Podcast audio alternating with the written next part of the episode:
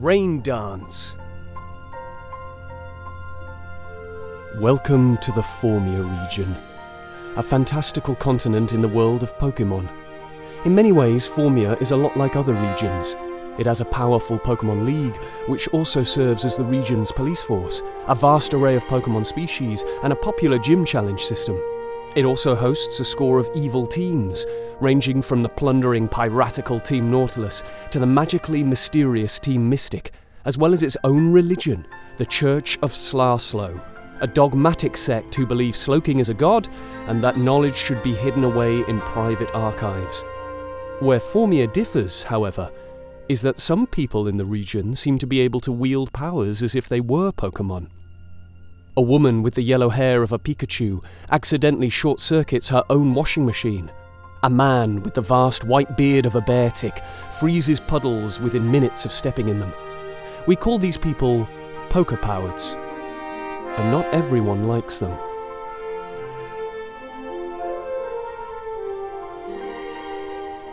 Our story begins in the coastal village of Surfloat Town, a quiet, unassuming tourist spot where the Wingulls soar overhead and the waves lap gently at the shore.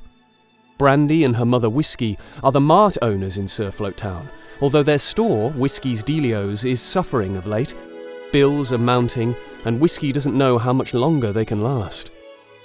Brandy, a pink haired girl and former cheerleader, dreams of competing in the Pokemon League herself if she can ever escape this quiet cove.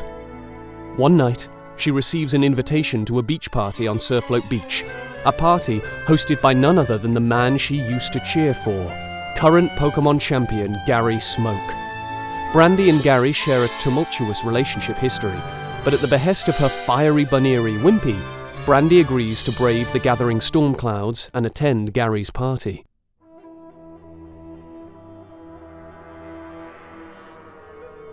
Kenny Mullet, a scraggly boy with dark purple hair and sunken, tired eyes, dashes through Rautuno Forest on the outskirts of Surfloat Town. He sprints through the undergrowth, looking to escape a terrible past in which an internal dark power he accidentally unleashed left his sister Dora in a coma.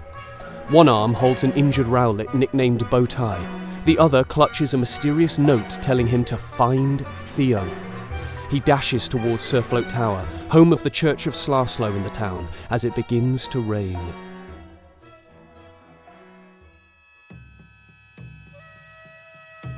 Theo, a tall, non binary scholar with flowing robes, a wearied glare, and dark braided hair, lectures young church acolytes on Pokemon battling inside the Church of Slaslow's Surfloat Tower. Theo and their partner Meditite long to see more of the world outside of the church and the tower, but are restricted by inflexible doctrines on protecting knowledge. Theo sighs and resigns themselves to a life of lecturing and quiet study. That is, until Kenny Mullet appears on the doorstep of the tower with Theo's name and an injured Rowlet. Theo agrees to help Kenny and his Rowlet, swallowing their misgivings about how Kenny knows who they are. The pair head out to look for medicine, but with the rain getting worse and a terrifying storm on the horizon, the only place they can find open is Gary Smoke's beach party.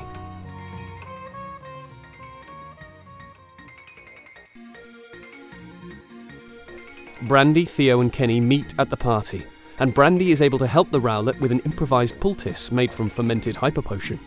At the party, Pokemon champion Gary Smoke is approached by Seto Kappa, CEO of Kappa Corp, about promoting their new product, the Extreme Ball, said to be the most powerful Pokeball of all time. Gary agrees to test the new product in the middle of the storm. Meanwhile, Kenny makes friends with a young, unfortunately hairstyled boy named Barry Bowlcut, and Theo catches the eye of a small, fashionably dressed trainer called Tyler. The storm is getting increasingly dangerous, threatening the lives of everyone at Gary Smoke's party. Theo spars with Tyler, losing to his powerful Elekid. Tyler reveals himself to be a member of the Elite Four and one who will keep an eye on Theo. Despite Brandy's warnings about the deadly weather, Gary heads out of the party into the sea with the Extreme Ball, ready to prove his mettle. That is, until a flash of lightning reveals a pirate ship in Surfloat Cove with a kraken like giant octillery attached to it. Why are the infamous pirates Team Nautilus in Surfloat Town? Gary is captured by the tentacles of the Octillery, whilst the massive beast fires an enormous Octazooka directly at the Church of Slaslow's Surfloat Tower. The tower, Theo's home, is destroyed. In the panic, Kenny reveals himself to be cursed with uncontrollable poker powers and unwittingly fires a dark pulse at the beach house. Barry Bowlcut brands Kenny an abomination and moves to attack the now unconscious Kenny with a poniard. Theo protects Kenny from Barry, terrified but intrigued by Kenny's dark gifts. Theo proceeds to enter Kenny's mind palace, an abstract location in Kenny's psyche, where the pair defeat a manifestation of Kenny's doubts in the form of a scolipede. Brandy and Wimpy brave the tempestuous ocean in an attempt to save Gary Smoke, but it is too late, and the champion is dragged away to the pirate ship. The trio dash towards Surfloat Tower to help those caught in the Octillery attack. On the way, they find Theo's scholarly rival and fellow church disciple Adri Famonsk, escaping the tower with a stolen tome.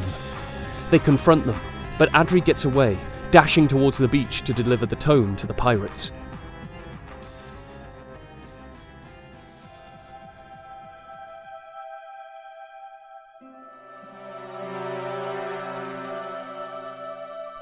Theo is heartbroken by the destruction of the tower, but is granted a small mercy in the survival of their mentor, Kanan. Kanan reveals to Theo that the tome Adri stole was one of three, each purportedly leading to the mythical church artifact, the King's Rock. Kanan encourages Theo to pursue their quest for knowledge outside of the church.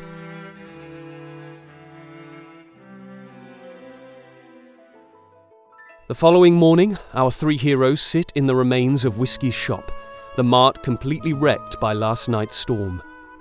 Brandy is determined to find the money to rebuild her mother's shop and the rest of Surfloat Town, eyeing the now vacant Pokemon Champion spot. Kenny is sure that Theo will have answers for him about his uncontrollable dark poker powers.